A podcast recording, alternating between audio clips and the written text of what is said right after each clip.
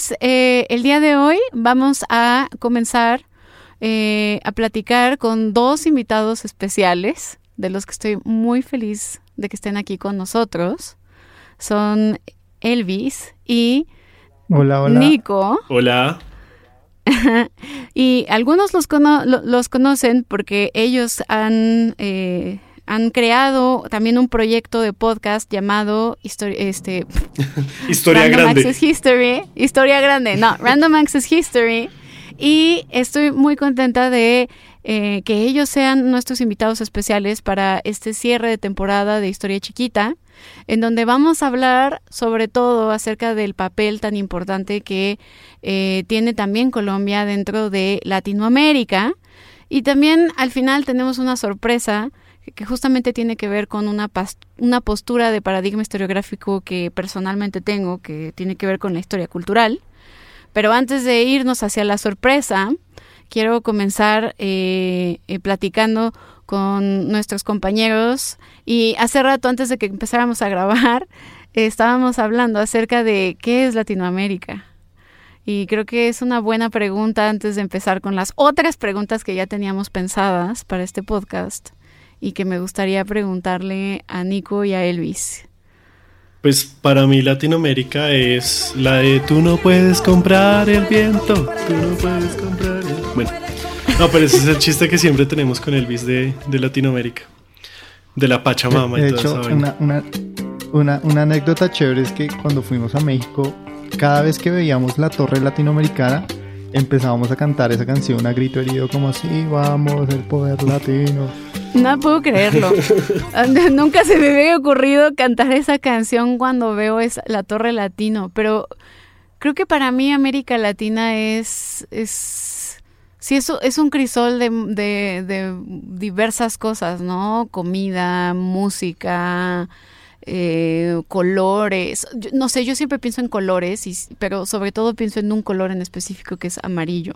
Ya, ya me puse muy acá, este, este eh, historia del color, ¿no? Historia del rojo, ¿no? Historia del negro. Pero sí, pienso, creo que pienso en amarillo, no sé por qué.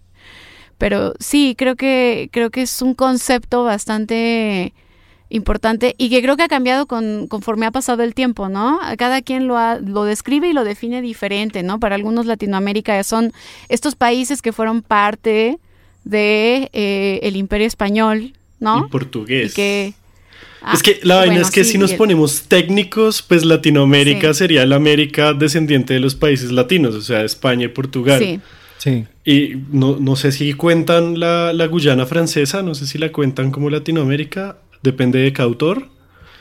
Sí. Pero digamos que eso también lo que hace es darle una unidad, pues, lingüística, bueno, dos unidades lingüísticas, y una unidad, pues, si se quiere, cultural e histórica, que es lo, a lo que te digas con los imperios. Pero bueno, vamos a empezar a lo que nos truje. Y yo les había preparado algunas preguntas que la verdad tienen que ver con una cosa que les estaba comentando antes de que comenzáramos a grabar precisamente y que tienen que ver con que al menos en México la postura que hay a veces es de que en, México este pues nada más estudiamos México, pero luego no sabemos tanto de los demás países de Latinoamérica. No sé si sea un fenómeno común en todos los países de Latinoamérica. Y les, les pregunté o les mandé como primera pregunta que qué era para ustedes el virreinato de, de Nueva Granada, ¿no? ¿Qué simboliza para ustedes ese virreinato? Pues el virrey, bueno, virreinato de la Nueva Granada es como lo que nos dio la unidad territorial a los colombianos para luego reclamar territorios eh, cuando ya éramos un Estado-nación. Pues no sé, para mí significa eso, pero pues obviamente fue una división virreinal de la corona española que surgió a partir de las reformas borbónicas. O sea, es mucho posterior al virreinato de la Nueva España. Uh -huh. Y, y pues que pues era como para organizar lo que era Santa Fe y sus provincias. O sea, Santa Fe de Bogotá, por supuesto, y sus provincias. Sí, claro. Pero, pero, es raro, o sea, yo, yo siento que podríamos decir que sí, que Colombia sí es como un descendiente directo de ese virreinato. Pero pues es que como todo eso es tan desordenado también, porque había virreinato, audiencia de Quito, Capitanía General de Venezuela, Está el istmo, entonces eso es un despelote, el hijo de madre. No sé, ¿tú qué opinas, Elvis? ¿Qué viste en tus clases de historia colonial? Yo concuerdo, concuerdo con. Yo concuerdo con José. Digamos que fue como un intento de, de ponerle orden a un vasto territorio que pareciera que no tuviera ni Dios ni ley. Y, y, que al momento de instalarlo es, es también algo caótico, ¿no? También, porque así como lo dice José, cada uno, eh, tanto las capitanías o las audiencias, pues veían que el poder residía en, en Santa Fe, sí. pero pues al igual era muy difícil poder tener una conexión directa. Básicamente como estaba acá, ¿no? O sea, la gente en Bogotá creía que tenía el poder, creía que tenía las decisiones, pero pues el rey estaba en España y la comunicación era una locura. O sea, entonces la, la, Real Audiencia de Santa Fe dependía del virreinato de Perú. Sí, hasta, hasta el siglo XVIII. Y lo chistoso también de eso es que en la década, o sea, como en la primera década de reformas borbónicas, se intentó, o sea, se creó el virreinato y a los pocos años lo, lo deshicieron para volverlo a crear otra vez un par de décadas luego. Y ya ahí sí quedó pues hasta la independencia. Entonces, claro, y pero fallando desde el este principio. Y, pero y este virreinato entonces incluía obviamente no solamente el territorio de Colombia, sino otros territorios que ahorita serían otros países, ¿no? sí, sería, sería en teoría, eh, bueno, los mapas lo mostraban como lo que hoy en día es Colombia, con una parte del Amazonas que luego tocó cederle a Brasil, Venezuela, todo el istmo de Panamá y la costa de Mosquitos, y eh, una parte de Ecuador, o todo Ecuador, creo. Entonces, eso era el gran virreinato de la Nueva Granada. Y entonces, y cuando era la Real Audiencia de Santa Fe, ¿hubo un papel importante de la Compañía de Jesús o la Compañía de Jesús no tocó por completo eh, e, este territorio? O sea, lo pregunto porque supongo que cuando se crea el virreinato de Nueva Granada con las reformas borbónicas, ¿qué, qué, qué, pasa con la Compañía de Jesús? No hubo, aquí por ejemplo, eh, obviamente la Compañía de Jesús tiene que abandonar el territorio mexicano en 1767, que es el año de la expulsión, pero también abandonan el territorio mexicano porque estaban promoviendo muchas ideas eh, entre los criollos de, como de nacionalismo plenamente mexicano, eh, se estaba promoviendo mucho el estudio de la historia de eh, el mundo prehispánico acá. Entonces eso estaba poniendo también en, en pues en problemas precisamente al virreinato de la Nueva España, ¿no? Entonces, no, no, sé si también hay alguna similitud en este punto con la Compañía de Jesús en, en, la parte de la Real Audiencia de Santa Fe y después el Virreinato de Nueva Granada. Sí, sí, los, los jesuitas fueron expulsados, también se van de aquí de Colombia. Y esa gente aquí hizo billete a la lata. Es chistoso, ¿no? Que, la compañía de Jesús que como que buscan como esta... Ah, no, son los franciscanos. eh, sí, esta gente, esta compañía de Jesús hizo billete a la lata. Hizo billete, crearon varias universidades, colegios, pero después de, lo que tú nos contabas, al igual que México, fueron... Sí, lo sacan de todos los territorios. No sé qué, qué tanta inherencia tienen en el sentido político eh, en, en cuanto a insurrección o en la gestación de ideas, no, no sé, no he leído mucho sobre eso. Sé sobre la expulsión y el poder económico que tenían, pero no sé. Y el alcance territorial, porque es que en el siglo XVIII ellos, o sea, cualquier pueblito que tú veas por allá en, en, la mierda, o sea, lejos, en, la periferia, seguramente fue, en algún momento fue una misión jesuita. O sea, aquí hay, aquí hay un mapa de, del Orinoco que lo hizo un padre jesuita de apellido Gumilla, creo que ya Joseph Gumilla, y uno de los mapas más bacanos de, del siglo XVIII de, de, esa zona del río Orinoco, que es como Venezuela y Colombia, y que marca todas, todas las misiones jesuitas, es, es una locura, son un montón, son cientos. Entonces sí, más que nada yo creo que es esa influencia territorial de penetrar en el territorio más allá de, lo que sería el centro, que serían los Andes, más allá, más hacia el Amazonas, más hacia la cuenca del Orinoco, eso está lleno de, de misiones jesuitas. Y creo que eso se alcanza a ver un poco todavía en lo que después sería un poco más el siglo XIX en el abrazo de la serpiente. Es eso lo que se ve un mm. poco, como esa penetración territorial de los jesuitas, se puede ver un poco en eso, en el abrazo de la serpiente hablando precisamente de estos pueblos originarios y, bueno, de la Compañía de Jesús que tuvo mucho que ver en, la evangelización e incluso en la ubicación geográfica, ¿cuál es el papel para ustedes de estos pueblos originarios? Y, qué pasa con ellos. Eh, porque, por ejemplo, aquí en México se habla de que cuando llega Hernán Cortés, conquista México, y eh, es, es un embrollo acá, porque llega Hernán Cortés, conquista México, este, pero en el Inter de la conquista, que son unos dos añitos, que llega en 1519 hasta 1521, este, en, en ese Inter, eh, Diego de Velázquez, que era el gobernador de Cuba, manda a este a Panfilo de Narváez, si no me equivoco, y, a perseguir a Hernán Cortés. Y resulta que la expedición que va con Pánfilo eh, uno va infectado de viruela y entonces... Pensé que ibas a decir de eh, COVID, yo como, no, ¿cómo así que iba infectado de COVID? y, y, obviamente... Eh, pues obviamente todos, muchos de los pueblos mesoamericanos fallecen debido a esta, esta epidemia que se da. Entonces, entre que los conquistan, ¿no? Los matan si no se, si no se convierten. Y luego tenemos esto de que precisamente eh, pues hay una epidemia de viruela. Para después como de unos 200 años es cuando como que los pueblos originarios se recuperan de todas estas pérdidas humanas que tuvieron. Y además, pues ellos casi casi que fueron como este, e, esta, esta parte del trato del para que te acomodes, ¿no? Así de, ah, pues llegaste a conquistar, ah, pues te damos estas tierras e incluido vienen ellos, ¿no? Y les daban como los indígenas. Las encomiendas, sí. Sí, ¿no? Las encomiendas. Entonces, no sé, ¿qué, pasa con los indígenas en Colombia? ¿Pasa algo parecido? Eh, hay una, lamentablemente eh, se puede hablar también de una masacre, un, poco de estos pueblos originarios, en, en tanto en la Real Audiencia de Santa Fe como en el Virreinato de Nueva Granada.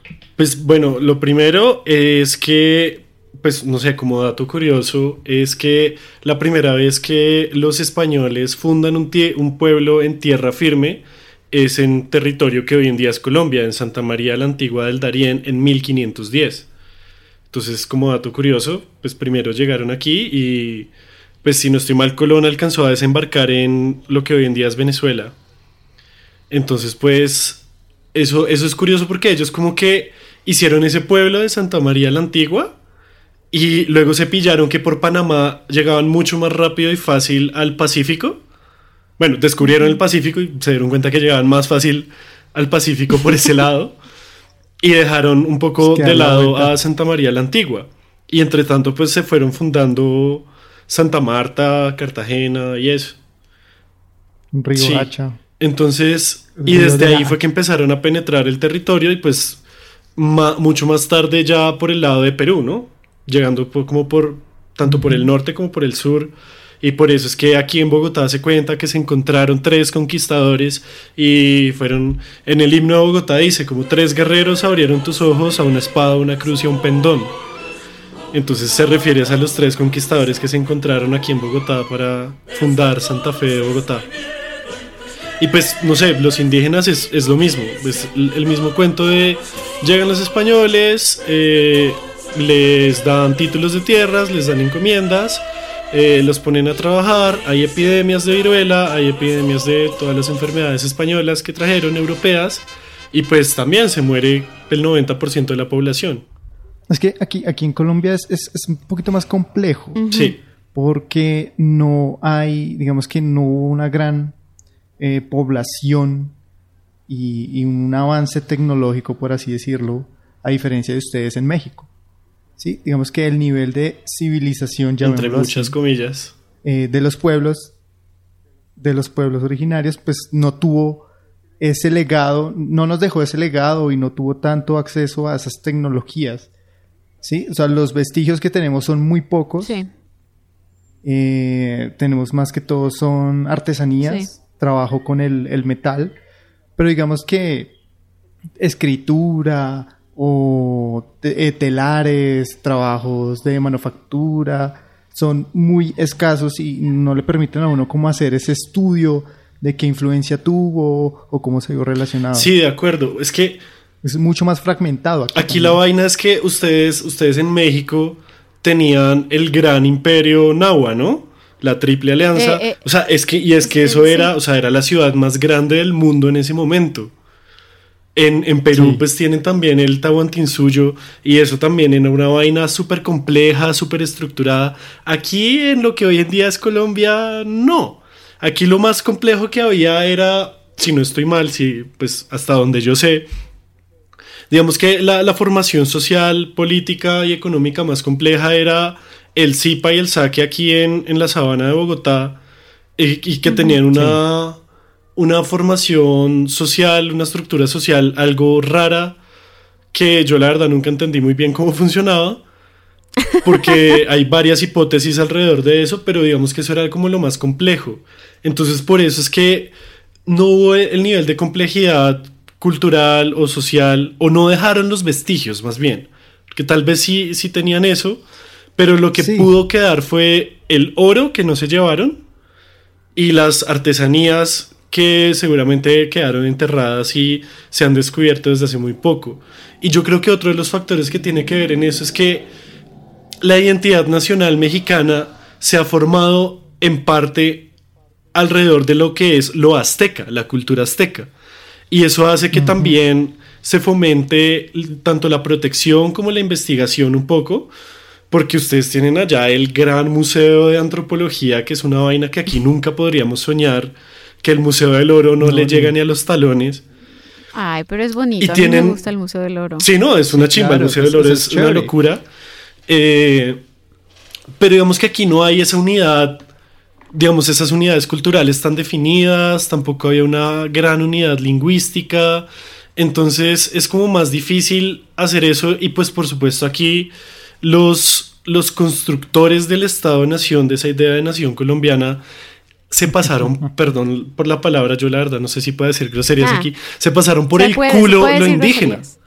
O sea, aquí la identidad nacional se construyó a partir de un mestizaje muy tirado hacia lo europeo y a partir de la hispanidad. Entonces, también por eso es que también nos llevan mucho tiempo más en investigación de y de apreciar lo indígena. Por eso es que aquí es muy jodido investigar la época colonial si quieres buscar lo indígena porque es muy pocas fuentes las que hay. Ah, ahora, hablando y, y, y, yéndonos hacia el siglo XIX, porque justamente también esta plática quiero que sea un poco acerca, un mini recorrido para todo aquel mexicano que escuche historia chiquita y que no sepa ni mierda de Colombia, que le quede una buena clase de esto y que le queden preguntas para ir a investigar y que no diga que no hay libros de historia de Colombia. Este, lo que quiero es que precisamente eh, me expliquen también, pasando un poco hacia el siglo XIX, yo me acuerdo que cuando yo iba a Bogotá, todas las veces que fui, he ido a Bogotá a ver a mi tía y que he ido a Medellín, varias veces, mi tía que vive allá en, en, por el Andino, allá en Bogotá, este, me acuerdo que yo le decía, ella, ella es mexicana, ¿no? Y yo le decía desde muy niña, oye tía, me acuerdo que, por ejemplo, yo le decía que yo quería ir a algún lado en, en, en Colombia y ella me decía, es que no podemos porque la guerrilla. ¿No? Me acuerdo que yo, yo fui de paseo en 1996, yo tenía seis años, llegamos a Bogotá y me acuerdo que me dijo eh, mi mamá que íbamos a irnos de viaje, e íbamos a ir a Medellín de viaje, pero que nos íbamos a ir en carretera. Entonces recuerdo que íbamos en la carretera y este pinche carretera, me mareé, vomité, obviamente. También, yo, pues, es así, Es el Amazon, digo, es el Amazon, es los, los Andes, ¿no? Entonces vas así, uh, uh, puras vueltas, terminé vomitando, pues niña chiquita. Pero me acuerdo que en algún punto mi tía comenzó a hablar mucho en el viaje que estaba espantada de que fuera a tocarnos la pesca milagrosa. Sí. Y, y yo me acuerdo que cuando yo era niña, pues yo no entendía que estaban hablando, pero decía, es que la pesca, la pesca, hay que fijarnos, fíjate, eh, hay, este, el retén, hay un retén, eh, qué botas traen. Me acuerdo que decía mucho las, de las botas, que nos fijáramos en las botas que traía la gente en los retenes, no sé por qué. Y, este, y me acuerdo que ya, al final llegamos a Medellín, eh, por ahí en mis recuerdos, porque tenía seis años cuando fui, este, escuché la palabra Escobar. este, y, y, comí en un crepes a waffles, me acuerdo también. este, y, y, allá en Medellín. Y me acuerdo que cuando regresamos a Bogotá, porque regresamos también por carretera, yo le pregunté qué era eso de la pesca de milagrosa y qué era la guerrilla. Y mi tía me decía que, eh, pues, que ella no entendía muy bien. Ella, ella es ciudadana, residente allá en Colombia, pero, pues, o sea, como que nunca tuvo una clase de historia tal cual, ¿no? Ella más bien se dedica a, cuestiones de lentes, optometría. Entonces, como que mm, lo que pudo aprender fue por gente cercana a ella o sus hijos que estudiaron también historia Colombia.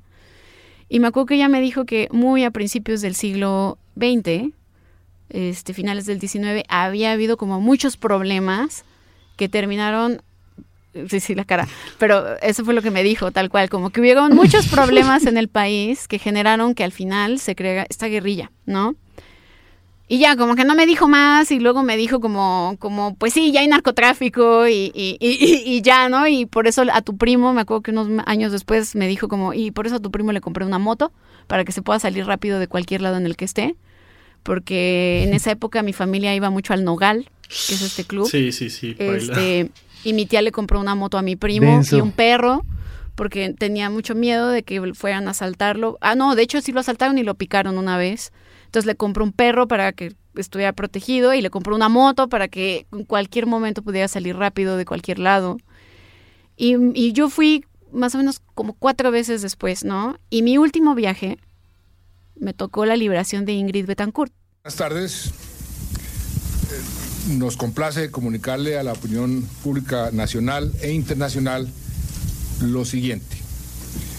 En una operación especial de inteligencia planeada y ejecutada por nuestra inteligencia militar, fueron rescatados sanos y salvos 15 de los secuestrados que se encontraban en manos de las FARC. Entre los secuestrados se encuentran Ingrid Betancourt, los tres ciudadanos norteamericanos y 11 miembros de nuestra fuerza pública. Vamos a ver si me sale la voz porque estoy muy, muy emocionada. Acompáñenme primero a darle gracias a Dios, a la Virgen. Mucho le recé, mucho me imaginé este momento con mi mamita. Más no más llanto. A Dios primero. Segundo, a todos ustedes que me acompañaron en sus oraciones, que pensaron en mí, que me tuvieron en su corazón, así fuera por un momentico, que de pronto sintieron compasión por nosotros los secuestrados. Me acuerdo que fue una fiesta nacional y me acuerdo que en esa época estaba eh, eh, Uribe. Y me, Compatriotas. o sea, ¿eh? Compatriotas. Les habla aquí Uribe. no, pero yo me acuerdo, o sea, toda la gente con la que yo estuve, yo tenía ahí ya como 15, 16 años, me acuerdo que toda la gente con la que yo conviví decía, yo estoy orgulloso de las fuerzas colombianas. Y me acuerdo que habían como botargas en la calle de las fuerzas colombianas, ¿no? De las Fuerzas Armadas. Y volví a preguntar, pero es que, ¿por qué hay una guerrilla y por qué esta señora estaba ahí? ¿No? Y ya me contaron que resultó que, pues ustedes saben mejor la historia, ¿no? Que, que ella como que quiso ir a estos, a estos territorios autónomos y le dijeron, no te vayas para allá y entró y la terminaron capturando y quedó cautiva por mucho tiempo. Y entonces también me acuerdo que se habló mucho de la presencia también de las radios, perdón, de las radios... Eh, ¿cómo se dice? Las radios comunitarias, ¿no? En la región. Entonces, todo esto sobre mi vida y sobre lo que yo viví las veces que fui a Colombia para preguntarles a una persona que no sabe nada de qué son las FARC y por qué tanto lío con las FARC. ¿Por qué nace las FARC? ¿Es una herencia del siglo XIX o no es una herencia del siglo XIX? Depende a quién le preguntes. Uy. A ver, A mí Depende a quién le eh, pregunte. Me parece sí. interesante que antes de que comenzaran, o bueno, cuando estaban en plena negociación con las FARC, se le encargó a 12 académicos eh, que se pusieran de acuerdo en cuál fue el origen del conflicto armado. Resultó que estos académicos, en vez de ponerse de acuerdo, cada uno escribió un ensayo de cómo creían ellos. Y es muy interesante porque unos lo llevan a la década de los 50, otros lo llevan al siglo XX en general, otros lo llevan al siglo XIX, otros lo llevan a la independencia y otros lo llevan hasta la colonia. Entonces, cualquier hipótesis puede ser válida dependiendo del enfoque con el que tú lo mires. Bueno, es- voy a intentar resumir todo lo que quiero decir, pero bueno, No, no, eso, que, eso que dice tu tía que al principio del siglo XX había problemas, tal vez estaba un poco confundida con la violencia, porque aquí hay un periodo que literalmente se llama la violencia con mayúsculas, con la guerra de los mil días. Y es que en todo el siglo XIX, después de la independencia, hubo un huevo de guerras civiles aquí demasiadas, o sea, eh, como más de una por década, imagínate, guerras civiles, eso era lo que había aquí en Colombia. Y aún así hay más años de paz que de guerra, pero bueno. Eh, la última gran guerra civil del siglo XIX fue en el último año del siglo XIX, que fue la guerra de los mil días, que duró aproximadamente mil días. Por algo se llama así, somos muy creativos con los nombres de las guerras. entonces no fue el último año, ¿no? No, no, fue de 1889 a 1902. Ya. Entonces, Sí, con o sea, habiendo Es que guerras tan suena- chéveres suena como mejor la guerra, la guerra de los supremos. Suena mejor la guerra de los mil días que no la guerra de tres Ajá. años. Suena mejor. O sea, se queda mejor como mil días ahí dando y recibiendo disparos. y- Ok. Entonces, esa fue la última gran guerra, fue una guerra muy sangrienta, pero digamos que ahí quedaron más o menos bien los liberales y los conservadores. Sí, que son los dos partidos históricos de aquí, que pues en Latinoamérica en general también hay. bipartidistas. Luego de eso, pues eh, veníamos de un gobierno conservador, muy, muy conservador, súper católico. O sea, la religión católica era la religión del Estado. Si tú no estabas bautizado, básicamente no eras un ciudadano de bien. El idioma español. Ajá. Y veníamos con la constitución muy goda, muy. Bueno, no sé si goda en México traduzca muy conservadora. Aquí los godos son los conservadores. Ah, no, no sabía eso.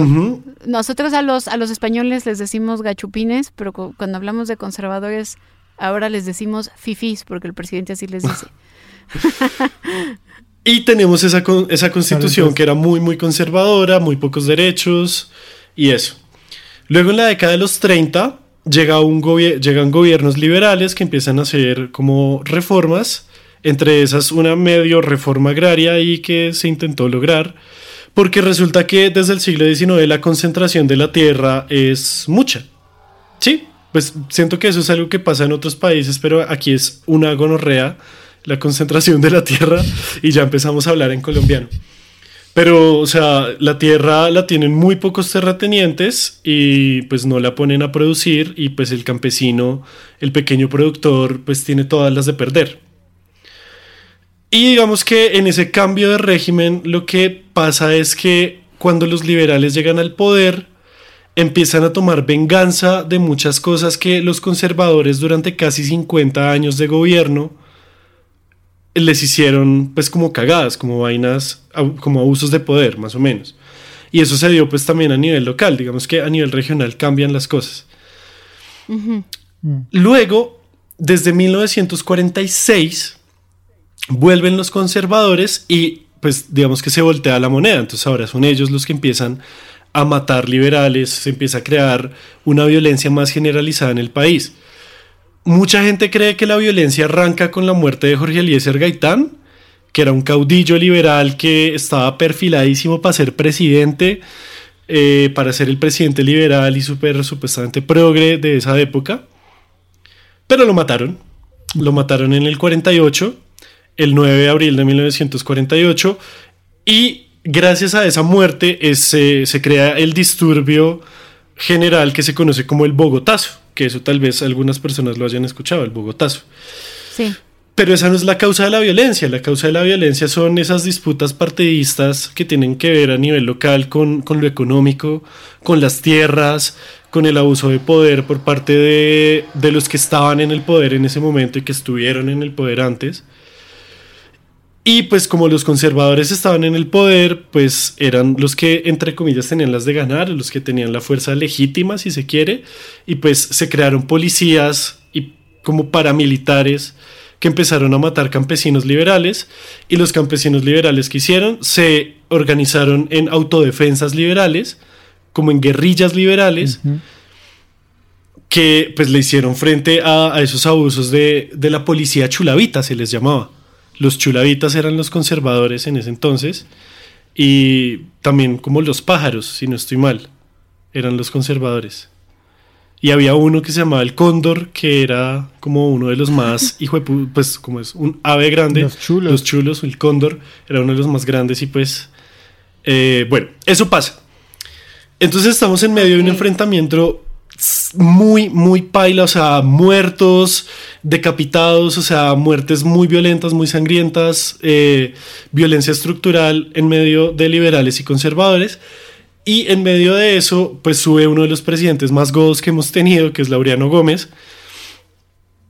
¿Más que alguno actual? Pues, eh, eh, era como el Uribe de la época, básicamente.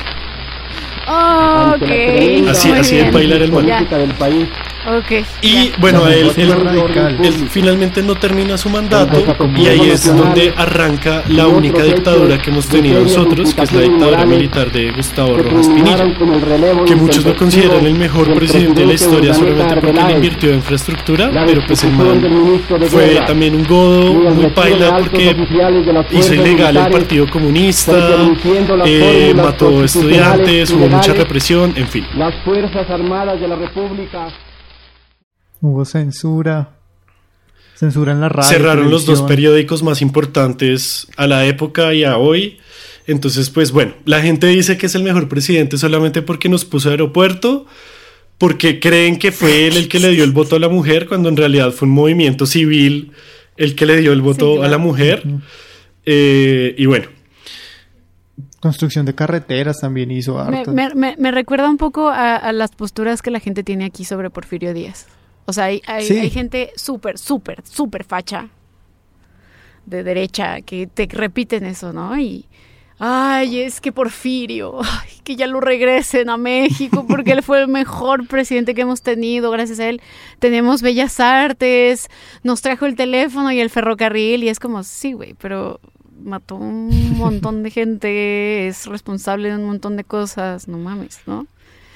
Pero no, pero es que es muy bueno, fue muy bueno, fue el mejor. No, no, no, no te confundas. Y fue una dictadura. Sí, pasa, pasa lo mismo con Rojas, solo que digamos que la inspiración de Rojas era más como peronista.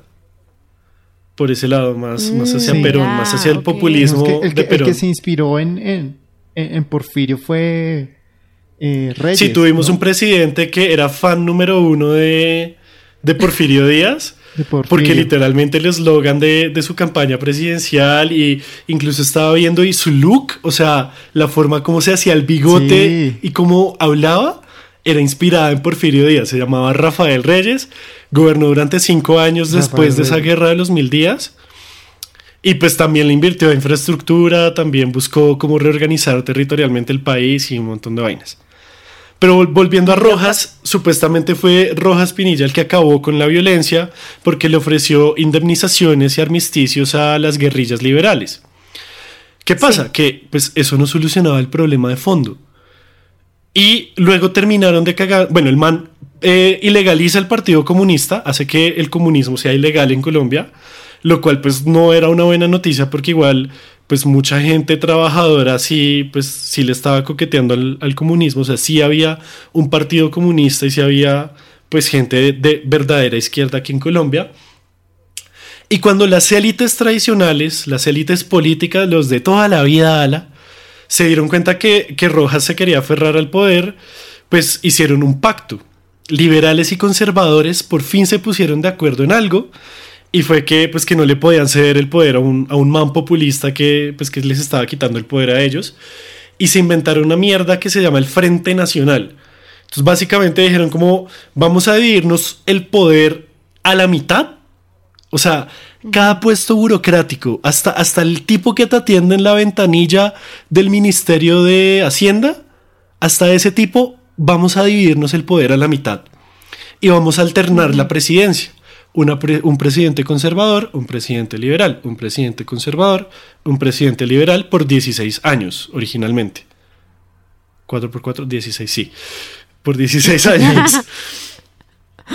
y lo que pasó eh, durante el Frente Nacional es que ahí se empezaron a armar las guerrillas como las FARC, como el ELN, a partir de los residuos más izquierdosos o más comunistas de esas autodefensas liberales que se habían hecho durante la violencia. ¿Por qué? Porque estos putas bobos nunca solucionaron el problema de fondo que era el problema de la tierra. Era el problema, pues obviamente, de la desigualdad y el problema del acceso a la tierra, porque la tierra la tenían muy pocos, pero la trabajaban los más pobres y no recibían pues los beneficios de eso. Entonces, básicamente, yo siento que voy a dejar que Elvis llene todo lo que me faltó hablar o diga lo que pasó de los 60 hacia acá. Pero digamos que en, en, lo que yo he podido entender, que por supuesto aquí le podíamos meter raíces mucho más profundas a nivel colonial y a nivel de todo el siglo XIX, de cómo fueron apareciendo estos problemas y la cultura política y un montón de vainas. Pero digamos que originalmente en lo que yo entiendo, las FARC como guerrilla, inspirada también obviamente en la Revolución cubana y otras guerrillas mm. después en la Revolución china, que son de corte más maoísta, se, o sea, se formaron fue para pedir eso, para pedir una reforma agraria, para pedir más igualdad en el país. Y pues por supuesto en ese momento estaba muy de moda eh, eso de de la revolución por todas las formas de lucha, entonces pues obviamente habían partidos políticos, pero también un brazo armado y demás.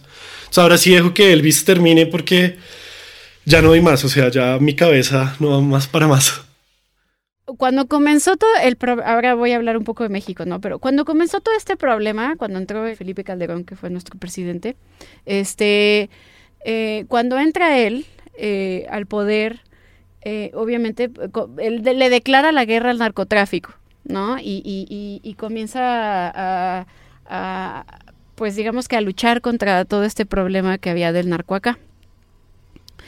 Y después de un tiempo, obviamente, comenzó a haber muchos problemas de violencia, sobre todo en el norte del país, secuestros, etc. Y, y, el DF, la Ciudad de México, terminó como blindada de toda esta situación.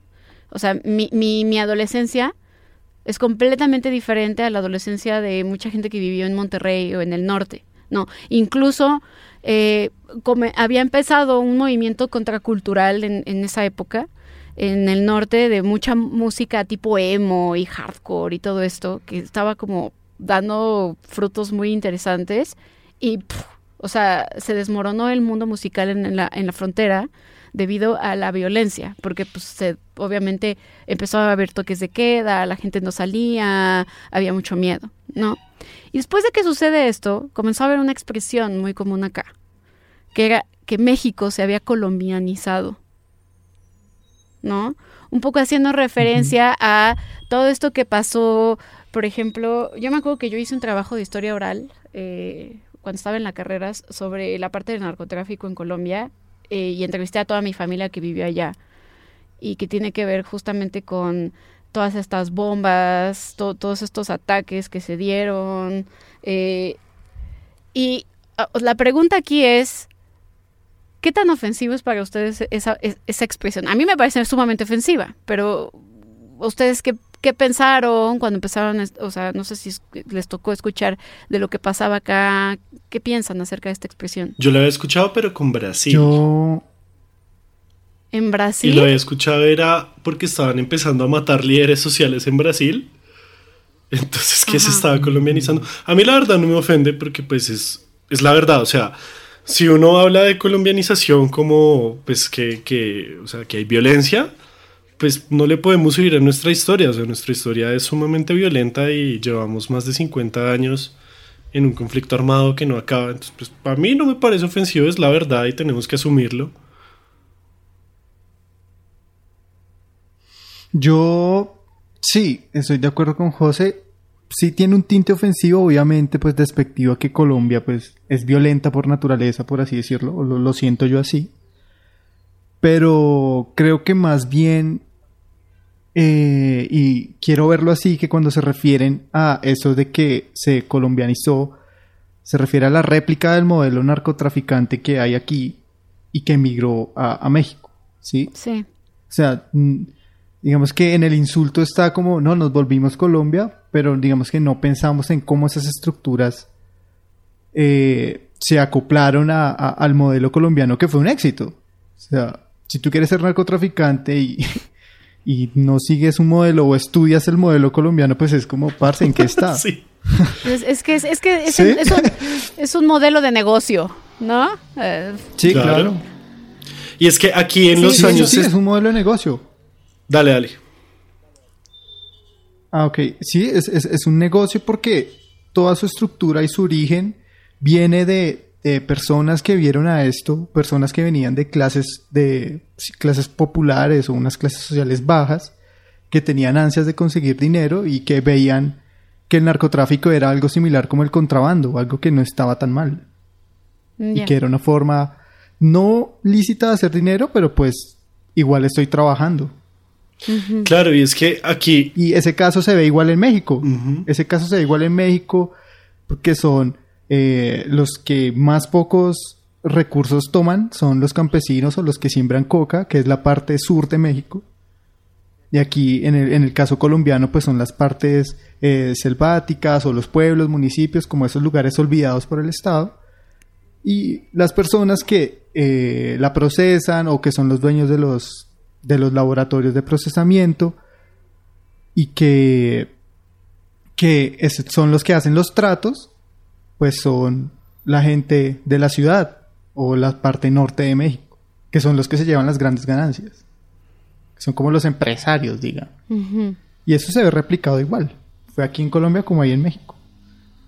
Y es que aquí, digamos que el problema del narcotráfico es doble o triple, si se quiere. Porque bueno, comenzó, como dice Elvis, como una actividad, si bien ilícita, pero pues como una actividad económica como cualquier otra en, la- en- en los 60s y los 70s, digamos que con, con la bonanza de la marihuana, la bonanza marimbera. Y aquí había una mierda que, que se llamaba la ventanilla siniestra. Y eso lo, lo, lo implementaron, no me acuerdo qué presidente, pero fue más o menos para eso, para los 70s. Y era una ventanilla en la que tú podías canjear dólares sin que te preguntaran de dónde los conseguiste. Y sin dejar casi que papeleo legal, ¿sí? Hoy en día uno, si va a canjear hartos dólares, como que uno tiene que decir, no, venga, los tengo de tal parte y le queda como un recibo y eso. Sí. Y pues es en casas de cambio eso, ¿no? Esta vaina era casi que, si no, o sea, perdónenme si me equivoco, mi memoria me falla, pero creo que incluso era en el Banco de la República, la famosa ventanilla siniestra.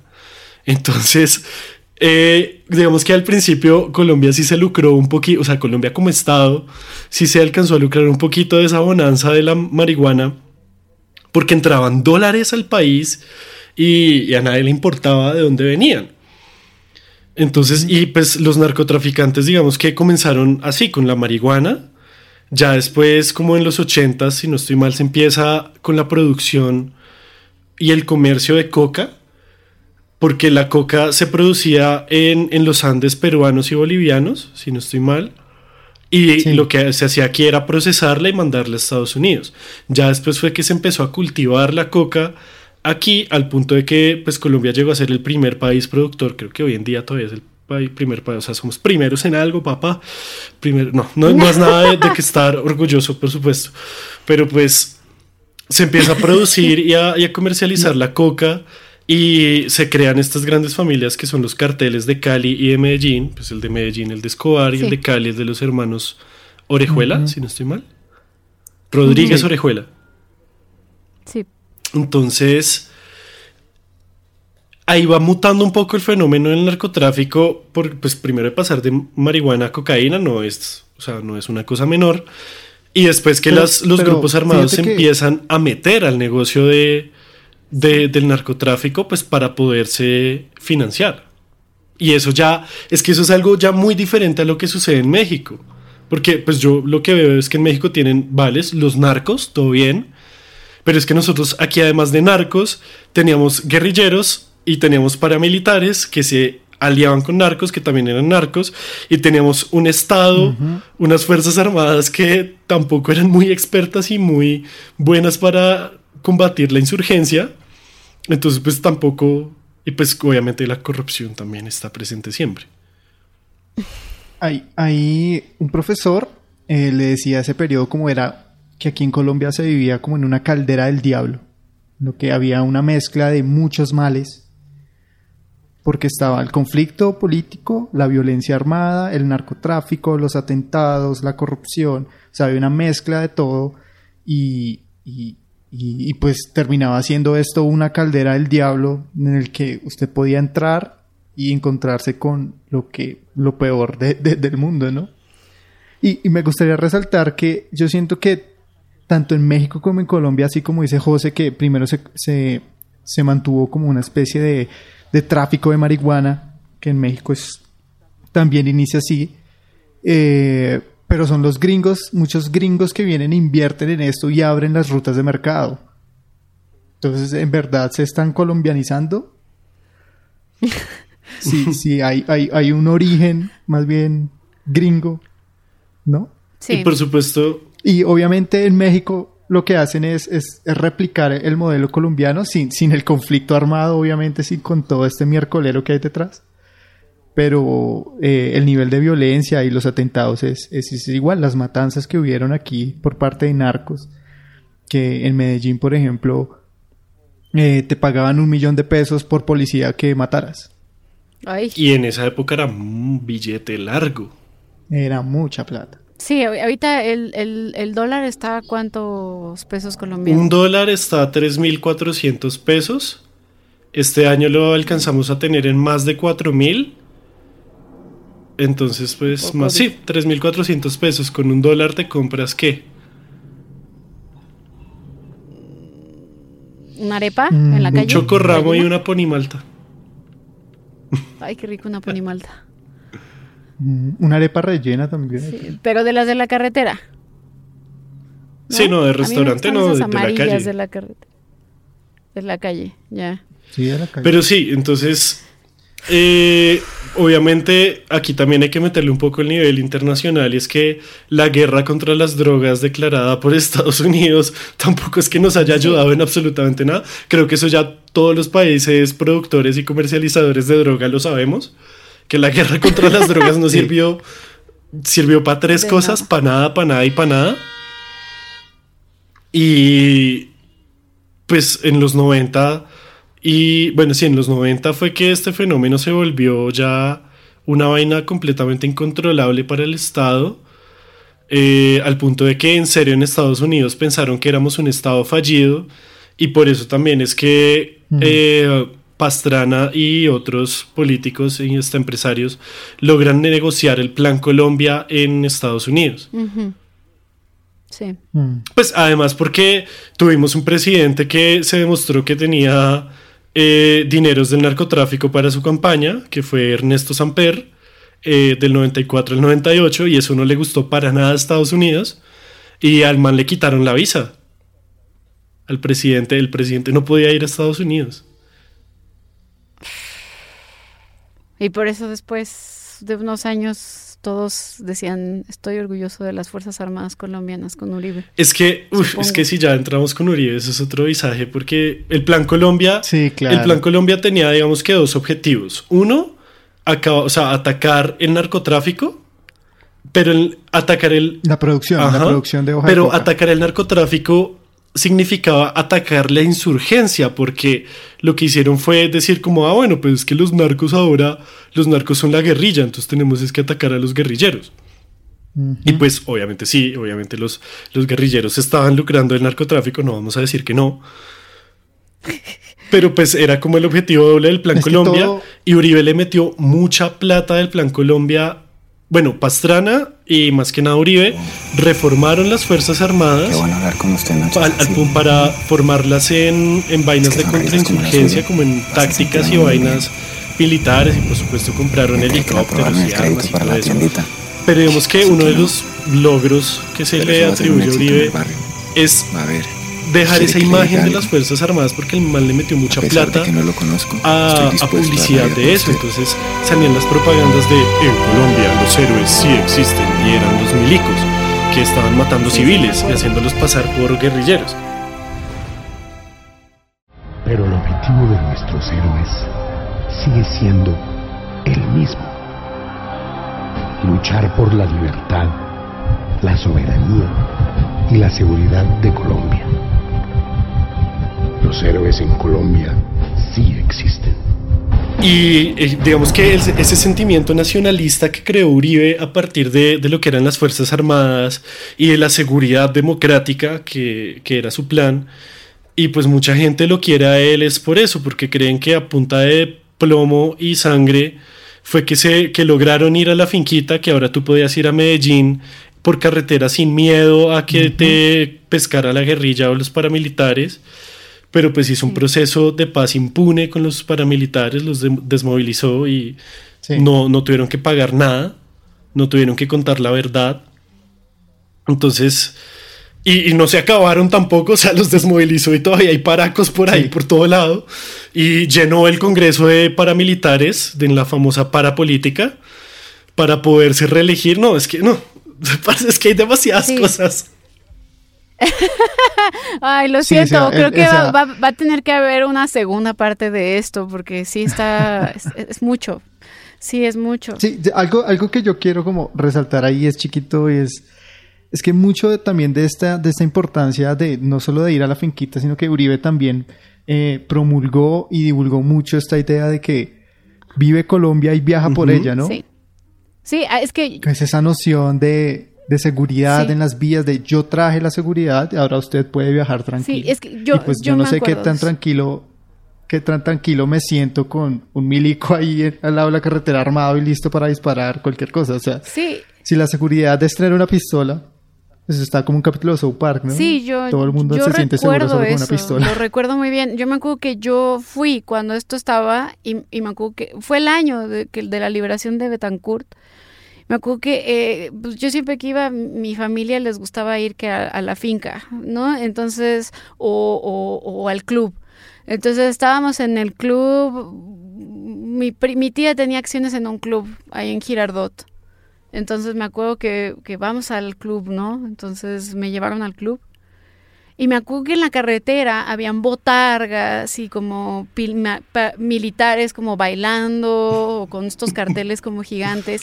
Y me acuerdo que mis primas, mis primas, a veces pasaban y, le- y les, y les pitaban, así como, Todavía. o sea, de que, de orgullo, es de orgullo. Costumbre yo decía que como, tú vas por la carretera y si eres un militar, tienes que extender tu brazo y subir tu pulgar diciendo, o sea, haciendo el, el dedito arriba. Como buena. Y ellos te lo responden, o sea, todos los militares que te vean hacer eso te van a hacer el, el mismo gesto mientras que tú pasas en el carro. Y es, eso es herencia de ese periodo. Ya, sí, porque yo me acuerdo, y yo se me hacía muy raro, porque pues yo, o sea, eh, acá en México, pues no, eso, eso no, yo no lo viví en esa época, en mi adolescencia, este, y se me hacía muy extraño. Y sí me acuerdo que cuando liberaron a Ingrid, eh, la gente se salió a celebrar, sacaron muchos estas banderas blancas, eh, la gente gritaba en la calle, había fiesta, fue, fue, fue una gran fiesta. Yo tengo muchos periódicos y muchas revistas de cuando estuve allá. Cero. Yo no siquiera, ni siquiera sabía que iba a ser historiadora, pero tengo muchos libros, muchas revistas de la liberación. Luego se las muestro. Tengo como seis revistas de la liberación de Ingrid. Tremendo. Y recuerdo, recuerdo precisamente que una de las cosas que me que despuesito comenzaron a, a pasar después de su liberación fue que comenzaron a cuestionar mucho cómo se había manejado eso, porque habían aprovechado este helicóptero y lo habían pintado con los signos de una organización Cruz gubernamental que era la Cruz Roja. Y entonces fue una polémica, pero como que en esa época mucha gente decía como, bueno, sí, pero estoy orgulloso de las fuerzas militares. Y yo decía como, pues no, no puedes, o sea, ¿cómo, cómo es posible que esto esté pasando, no? Este, entonces, eh, sí, es, es, es, es bastante complicado.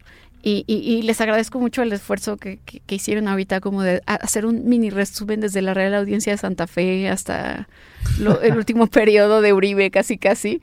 Este y bueno, si, si quisiéramos seguir intenciando, podríamos hablar de los cero positivos y todo eso, ¿no? Sí, los falsos positivos. Este, pues es que eso precisamente se conecta con lo del Plan Colombia, porque pues Estados Unidos soltaba billete si veía se veía resultados, y pues se promovió dentro de las Fuerzas Armadas que resultados significaban bajas de guerrilleros y pues por supuesto que iban a falsificar bajas, o sea, falsificar positivos.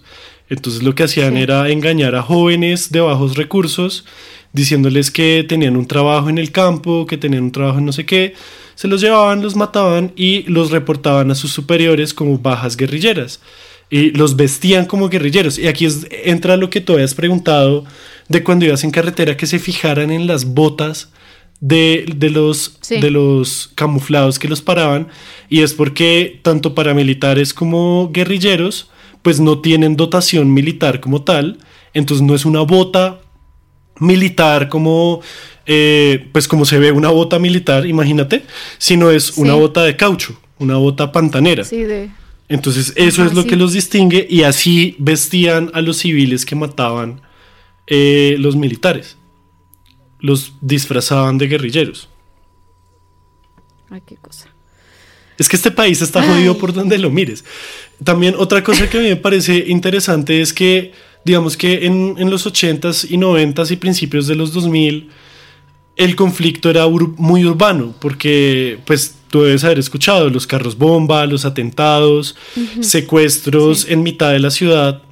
Otra de las cosas que cambió durante, digamos que el periodo Pastrana Uribe, si se quiere, es que, pues, que la guerra se sacó de la ciudad y pasó más que nada al campo y a los municipios lejanos, abandonados por el Estado, pues donde pues si a ti no te explota una bomba a tres cuadras de tu casa, pues, pues tú no sientes el conflicto. Entonces la gente en la ciudad empezó a tener también como un, una percepción de seguridad más alta, pues porque ya no les explotaban bombas.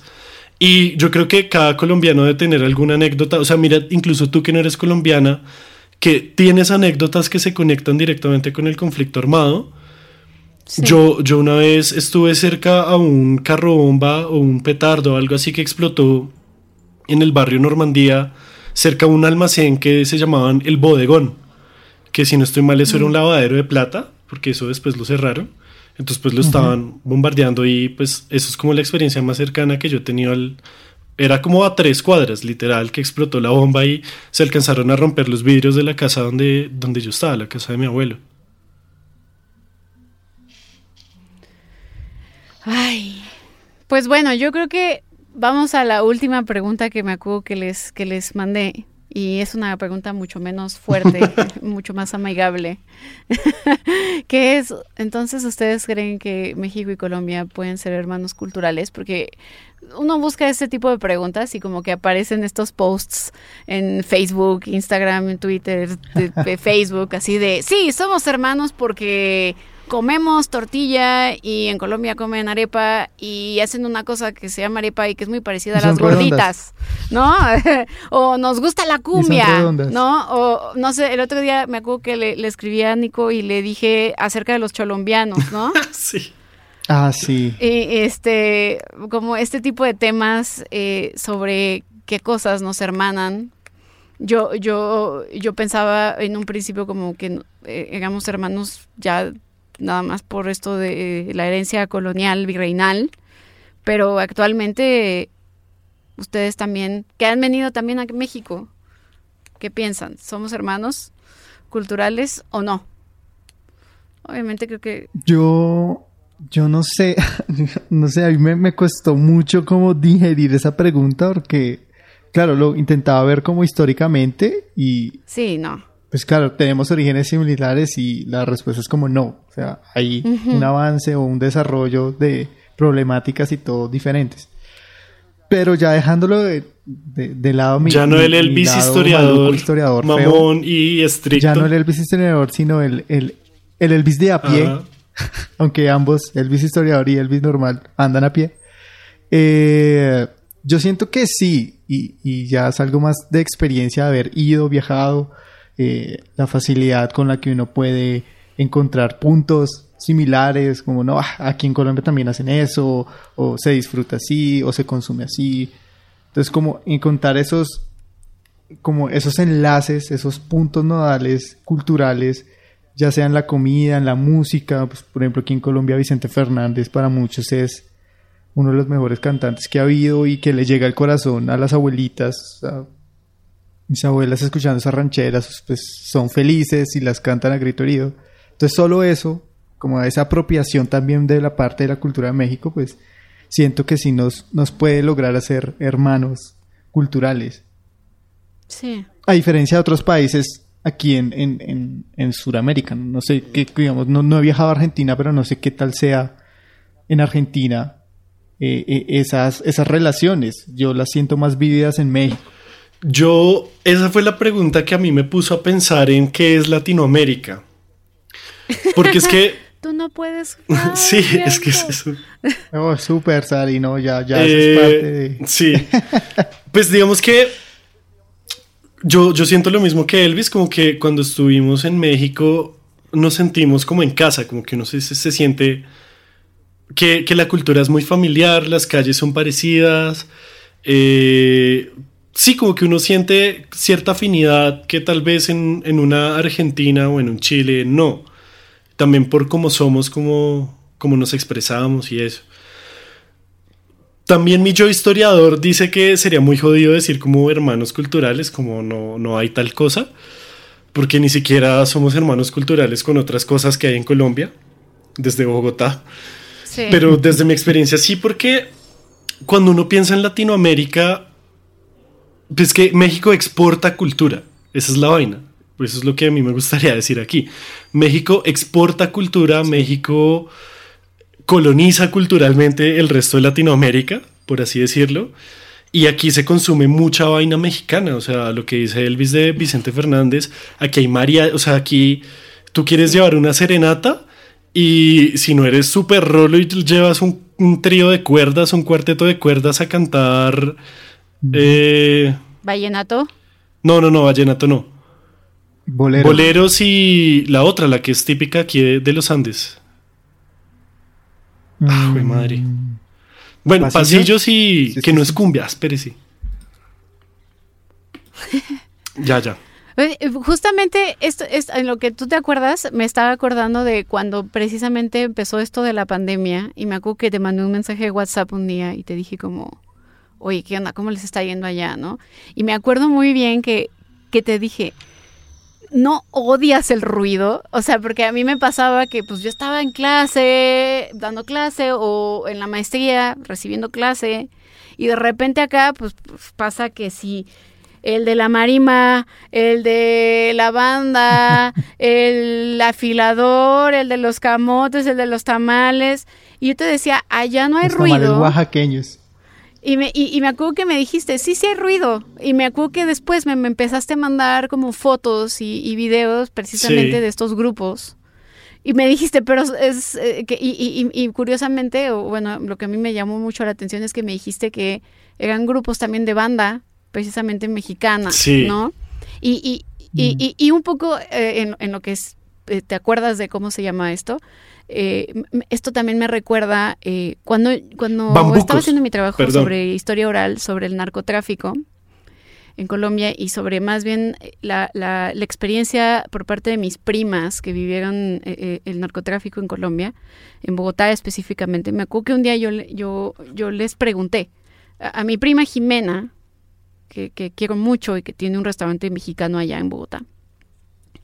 Me acuerdo que le pregunté que, que, que, cómo veían a México allá, ¿no? Y, ella como mexicana y Colombia, México colombiana, ¿no? Y me decía que había una cosa, no sé si se siga pensando, que era como los estratos, algo así como estrato 1, estrato 2, estrato 3. Bueno, eso no es algo que se piensa, eso es algo que es una realidad eh, material y social, y es que tu casa donde tú vives tiene un estrato.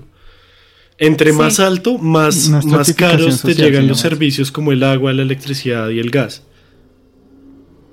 Eh, eh, eh, yo, yo pensaba que eran más bien como clases sociales. Sí, por supuesto, digamos que es algo administrativo que se traduce en una realidad social de, pues los de estrato más altos son de clase más alta.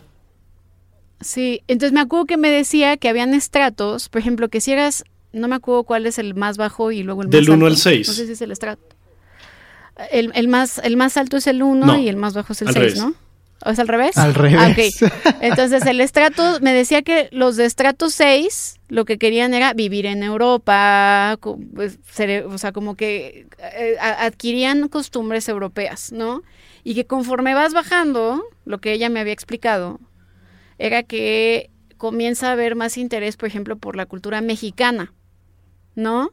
Y, y, y precisamente que, este, por eso eh, hay una admiración a la música y a la cultura mexicana, lo cual se me hacía, o sea, cuando me lo contó yo dije, ah, ok, este, yo pensaba que era como que, como que, pues, porque ella era México colombiana, que pues había puesto su restaurante y ya, pero me decía que no, que había un interés dentro de la ciudad, al menos en Bogotá, por parte de un un, grupo social en específico que estaba bastante interesado en la herencia cultural mexicana. Pues porque es una cultura fácil de exportar, lo que hablábamos siempre nosotros de espíritu O sea, aquí todavía dan el chavo del 8 sagradamente en RCN y la gente lo ve, yo me crié viendo el chavo del 8, entonces yo me conozco los personajes, los disfruto, todo eso.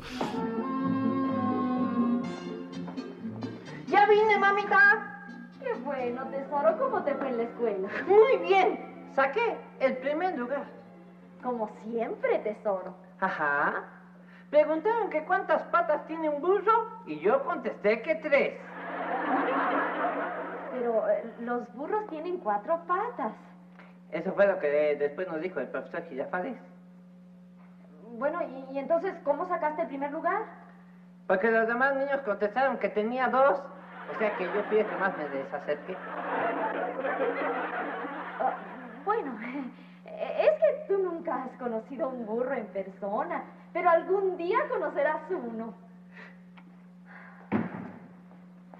Mucho gusto. Y luego dicen que los niños no son intuitivos. Ya vine, papito, lindo, me amor, que lindo viejito. Qué bueno, mijita, qué bueno que ya llegaste. Y dime, ¿qué tal te fue en la escuela, mija?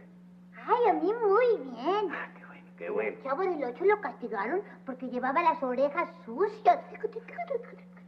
Sí. ¿Qué pasó, chavo? ¿Qué pasó? ¿Por qué llevaste las orejas sucias a la escuela? Ni modo que las dejara en la casa. Quiero decirte, ¿por qué no te las lavas? ¿Para qué? Si todavía oigo.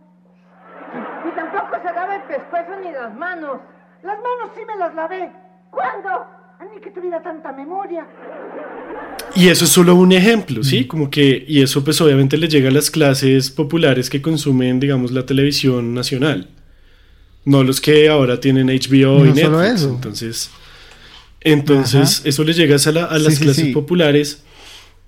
Y, se ven todo tipo de cosas. Estaba hablando de, de, por ejemplo, pues que si tú quieres llevarle una serenata a alguien, pues si eres aquí el centro, de, los Andes, pues le puedes llevar un trío de cuerdas para que le toque un bolero o un bambuco, que es la música en la que ah, estaba pensando.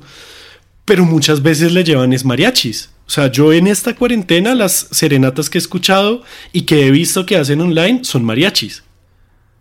Eso ya es una muestra grandísima de en qué estamos. Si ya eres más como de la costa de Tierra Caliente, llevas un conjunto vallenato y ahí sí, eso es otra cosa, no joda. Y eh, yo siento que es eso, es como una amalgama en la que ustedes exportan cultura y nosotros la recibimos y por eso es que también somos relativamente parecidos, pero ya hay otras cosas que son más difíciles de explicar, como la calidez humana, como esas relaciones interpersonales de de qué tan cálido eres. Porque, por ejemplo, los argentinos son como cero afectuosos, por ejemplo. Sí, sí. Me, me, ya los, mexicanos, los mexicanos y los colombianos, yo siento que somos como un poquito más afectuosos, más cariñosos, más como cálidos. No sé cómo explicarlo. Y eh, entonces es como eh, nos apropiamos o cómo eh, absorbemos esta tradición de ustedes y las replicamos. Entonces, una, si una niña cumple 15 años, hay que hacerle una fiesta o hay si que no es fiesta es viaje. Y pues, no, pues es un viaje o algo. Y con la piñata es igual. Es como... Sí, y también la lucha libre, ¿no? ¿Cómo? La, lucha libre, ¿no? También eh, creo que uno de los primeros pues, restaurantes mexicanos, creo que fue de la esposa de un luchador mexicano que, que se fue a vivir a Bogotá. El otro día mi mamá me estaba contando esa historia. Vea pues. Este, y, y, y que también creo que la lucha libre en Colombia tiene una herencia también eh, pues de, Sí. de México, ¿no? No, no, no. Yo, yo, yo asistí a unas que hubieran, pero no se compara con la mexicana. o sea, digamos que sí, sí, en la forma de lo acrobático, de lo artístico y como generar esa, ese fervor por la lucha, Sí, diferente a la gringa, obviamente. ajá. Pero sí, no, no digamos que la, la, la experiencia así mexicana es, es mucho mejor. Igual es un nicho aún muy pequeño aquí en, en Sí, en no, Bogotá, eso no. Y ahorita con pandemia mucho menos. Y, y, y, y, y- es muy curioso porque us- ustedes hablan del... eh, La otra vez ya lo habíamos platicado en el podcast que hicimos del Día de Muertos, que si no lo han escuchado, los invitamos a escuchar el podcast con Random Access Y que el History. próximo año vamos a hacer uno en Historia Chiquita sobre Encanto. Y también vamos a hacer uno por acá, yo creo, de independencia, porque ese es el que quedó pendiente. Eh, entonces ese va a salir en la tercera temporada de Historia Chiquita, pero eh, me- o sea, no, no sé si acuerdan que yo les decía que la primera vez que yo vi el Chavo del Ocho, del Ocho no fue en México. Fue en cuando precisamente este viaje que les estaba contando, que fui a Medellín de- con miedo a la pesca milagrosa y que estaba aburrida en una tarde y prendí la tele y vi el Chavo del Ocho y yo encontré este maravilloso programa colombiano y de repente mi mamá me dijo, no es colombiano, es mexicano, ¿no? O sea, y- pero yo nunca lo había visto, o sea, y me quedé, o sea, yo estaba encantadísima, porque aparte me acuerdo que no era solo el Chavo del Ocho, estaba el Chavo del Ocho y estaban los caquitos Sí. y estaba, y yo estaba así como, wow, este programa está increíble, ¿no? El universo El Chespirito. universo cinematográfico de Chespirito. Sí, señor. Eh, El chanfle, Sí, sí.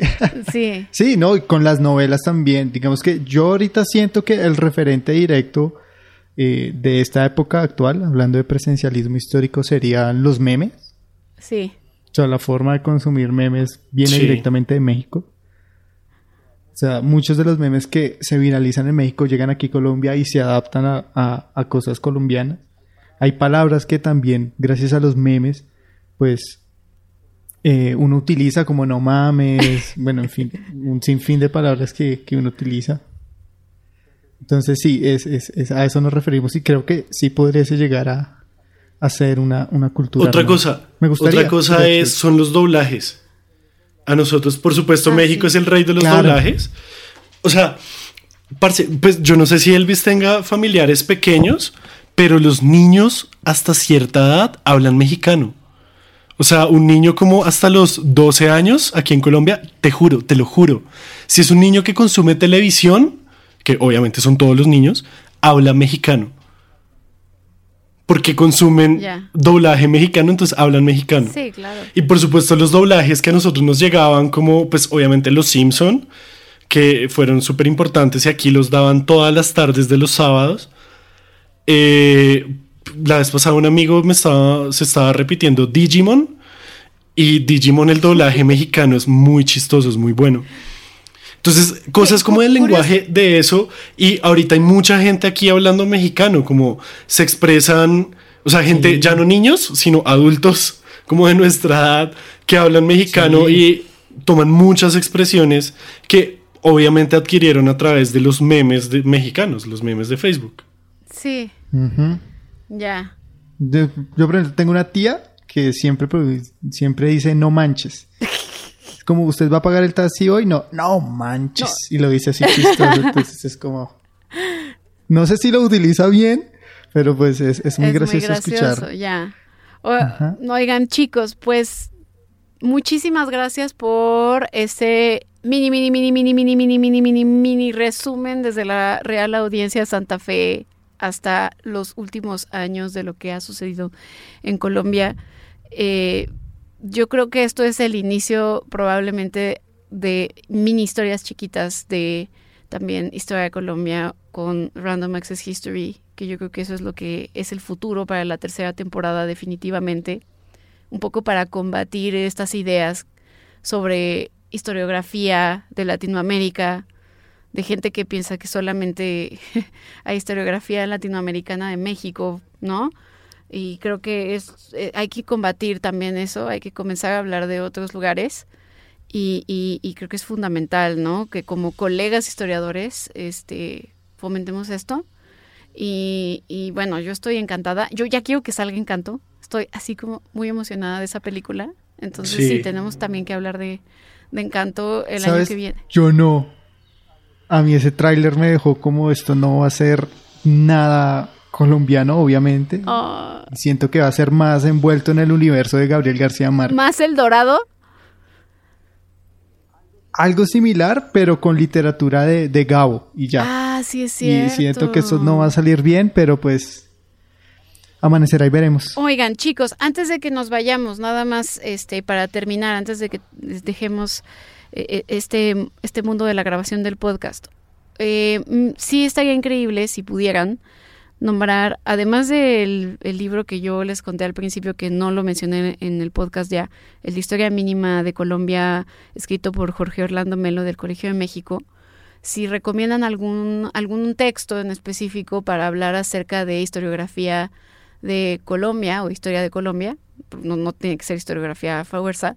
Eh, sobre todo, no, no sé si podrían mencionar, por ejemplo, eh, el que habías dicho hace rato, Nico, acerca de por qué las FARC, de los 12 académicos, Ah, y si ok, tienen sí, alguno más ustedes. Pues yo diría que el de Bushnell es obligatorio, el de Colombia, una nación a pesar de sí misma. Ok. Eh, siento que eh, hay uno que se llama el de Álvaro Tirado Mejía, el de la economía Ok. y los años 60. Ah, los años 60, una revolución en la cultura. Ese Los es chévere para 60. hablar de los años 60 en Colombia. Ese es chévere. Y, El, y, y hay algunos... el que les decía yo es un informe, no es un libro, pues es un informe Ok. que contiene estos dos ensayos, 12 ensayos, pero además contiene dos relatorías que lo que hacen es resumir los ensayos. Entonces, eso está buenísimo. Se llama Informe de la Comisión Histórica del Conflicto y sus Víctimas. Yo te paso el link para que lo dejes en cualquier lado. Y a mí me gustó, es interesante. Perfecto. Y pues sí, el que dice. Elvis, el de Bushnell En es como el básico. muchos, pero- El que tú leíste del profe Melo, el más Melo, ese también es chévere. Y pues que escuchen Random Access History, que nosotros contamos cositas de la historia de Colombia. Y pues ya, digamos que con el contexto que les dimos aquí, yo creo que ya pueden frescos ir a escuchar las historias aleatorias que contamos en cada episodio, porque ahí ya está, no se necesita tanto conocimiento previo. Y obviamente, pues próximamente pues vamos a empezar a hacer también cositas, ya historias chiquitas como tal.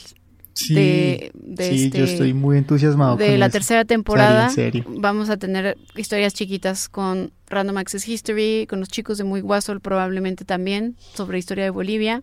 Entonces va a ser una temporada súper interesante para hablar sobre historia de otros lugares, para que no seamos mexicocentristas, porque no somos el ombligo del mundo ni de América, ¿no? Hay que hablar de los demás países, ¿no? Entonces, justo por eso es tan importante este podcast de cierre de temporada, de fin de año, y que tiene que ver precisamente para mm, hablar acerca de eh, estos, estos, estas cosas que han sido de cierta forma marginadas desde la historiografía eh, de nuestro país, en este caso yo hablo de México, que a veces no, no se le da la importancia de repente, ¿no? Por parte de algunos historiadores, no todos, no estoy generalizando, ¿vale?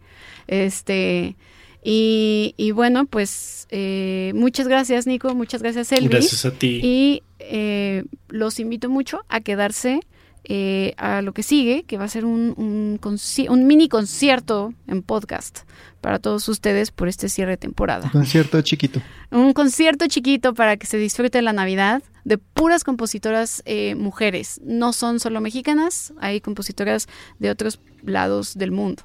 Bésame,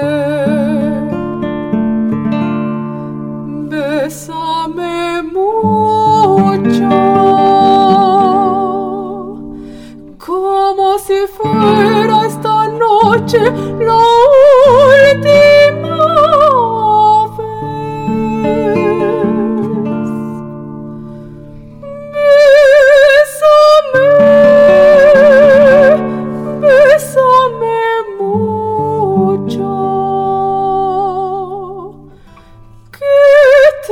miedo a perderte, perderte otra vez.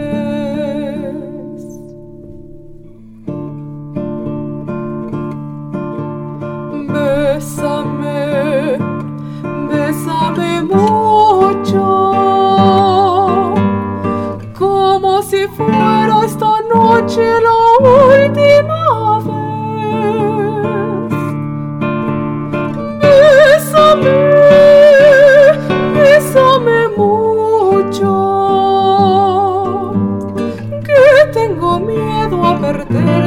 perderte, perderte otra vez. Quiero tenerte muy cerca, mirarme en tus ojos, verte junto a mí. Piensa que tal vez mañana yo ya estaré lejos,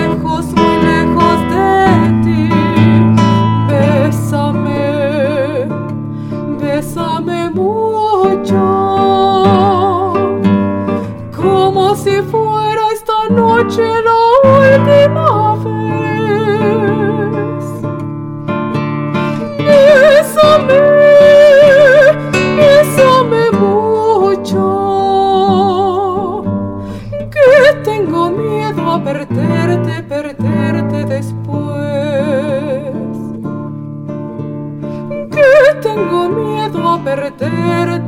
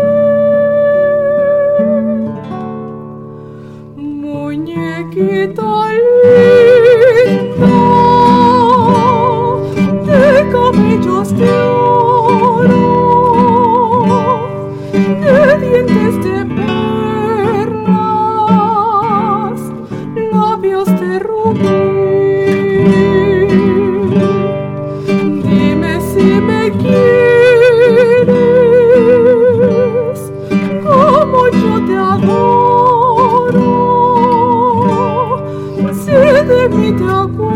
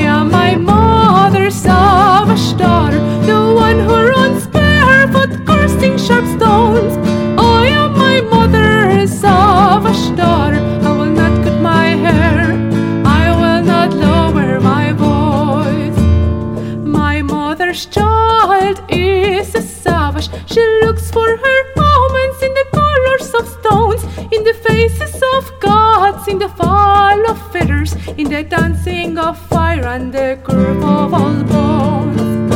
My mother's child curses too loud, too often. My mother's child louds too hard and too long, and howls at the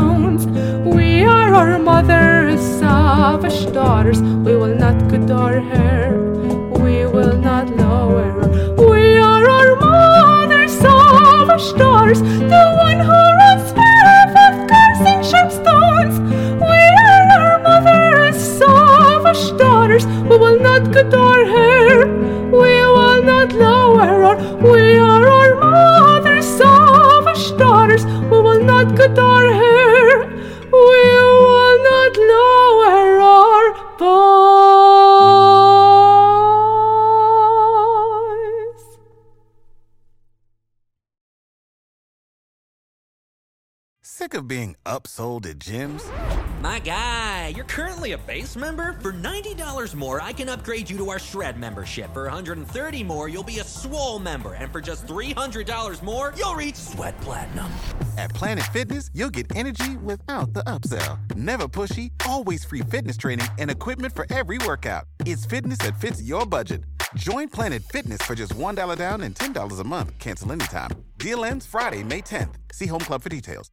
Judy was boring. Hello. Then Judy discovered ChumbaCasino.com. It's my little escape. Now Judy's the life of the party. Oh, baby, Mama's bringing home the bacon. Whoa, take it easy, Judy. The Chumba life is for everybody. So go to ChumbaCasino.com and play over 100 casino-style games. Join today and play for free for your chance to redeem some serious prizes. chumba ChumbaCasino.com. No purchase necessary. Void where prohibited by law. 18 plus terms and conditions apply. See website for details.